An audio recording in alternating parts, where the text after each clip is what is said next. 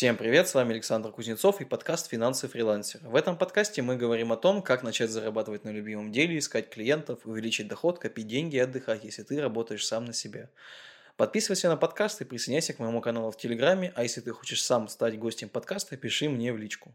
Это наш первый выпуск, в нем я затрону тему того, кто я такой, чем занимаюсь, как к этому пришел. Кроме того, мы поговорим о том, стоит ли монетизировать хобби и с чего начать этот процесс. Итак, еще раз здравствуйте. Меня зовут Александр Кузнецов. С 2018 года я занимаюсь фото и видеосъемкой. Также я веду блоги в Инстаграме и в YouTube. Провожу индивидуальные фотосессии, снимаю автомобили, создаю контент для бизнеса и блогеров, люблю делать кадры с квадрокоптера, а также развиваю направление виртуальных туров и панорам на 360 градусов. Среди моих клиентов есть такие компании, как Mercedes-Benz, BMW, Mitsubishi, Dodo Pizza, Coffee Like, New York Coffee, Fitness House и Oriflame. Около полугода назад я получил статус сертифицированного фотографа Google. Также я провожу уроки мастер-классы по фотографии на смартфоны и профессиональные камеры, рассказываю про обработку фотографий и учу фрилансеров зарабатывать больше. Люблю активный образ жизни, путешествия, спорт, принимаю активное участие в деятельности фонда Бюро добрых дел и слушаю рок-музыку.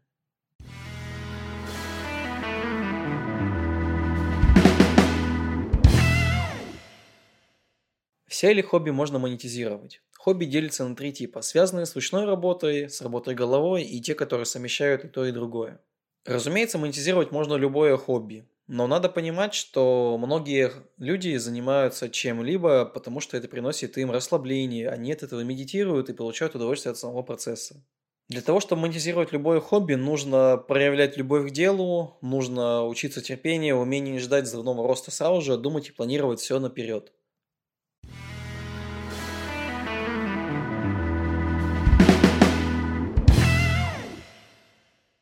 Давайте поговорим о том, с чего начать монетизацию хобби. Вообще это очень обширная тема, но сейчас мы с вами разберем некоторые составляющие. Для начала вам нужно понять себестоимость продукта. Э, она может складываться из каких-то запчастей, материалов, аксессуаров, которые вам для этого нужны, либо это просто затраты по времени, которые вы несете.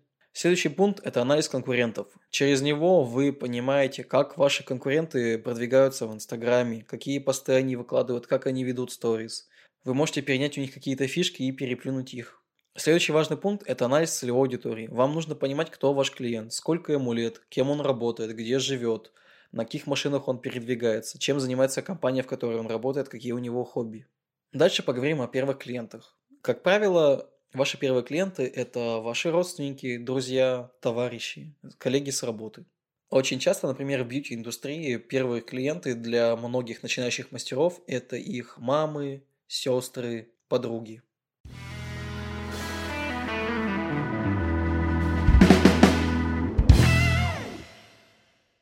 Как правило, новички оказывают свою услугу первые несколько раз, а, либо вообще бесплатно, либо по какому-то бартеру. И это правильно, потому что только так вы нарабатываете опыт. После того, как вы преодолеете какой-то рубеж своей неуверенности как мастера, как специалиста, вы можете уже брать первые деньги со своих клиентов. Как правило, это небольшие суммы, примерно на 40-50% ниже, чем средний специалист в вашем городе. Но в этом нет ничего плохого, потому что все специалисты сначала бывают новичками, а потом постепенно уже наращивают опыт, наращивают аудиторию, базу, прокачивают навыки и постепенно зарабатывают все больше и больше. С самого начала вашей деятельности вы должны уже задуматься о том, где вы будете публиковать ваше портфолио. Я считаю, что для этой цели оптимально подходит Инстаграм, просто потому что в нем вы можете сформировать красивую визуальную ленту и разместить в шапке профиля и актуальных сторис какие-то самые важные моменты. Самое главное в Инстаграме – это постоянное ведение сторис.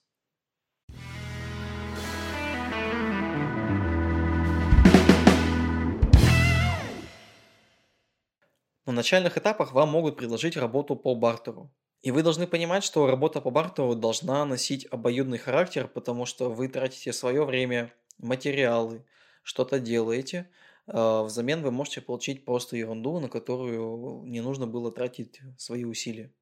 Возможно, бартер актуален для вас в качестве получения каких-то услуг, обмена опытом, либо повышения ваших навыков. Но никогда не стоит заниматься услугами по бартеру просто потому, что вам это предложили. Всегда думайте головой, надо ли оно вам.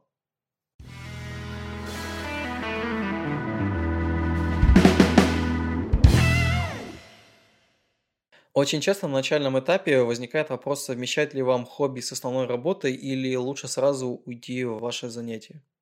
Мой совет – сначала останьтесь на основной работе, совмещайте ее с хобби. Когда поймете, что от вашего хобби уже хорошая монетизация, тогда уже можно будет спокойно переходить только на хобби. И старайтесь как можно чаще и более многогранно повышать ваше мастерство просмотром YouTube роликов, участием в каких-то мастер-классах. Это позволит вам в дальнейшем всегда быть впереди ваших конкурентов.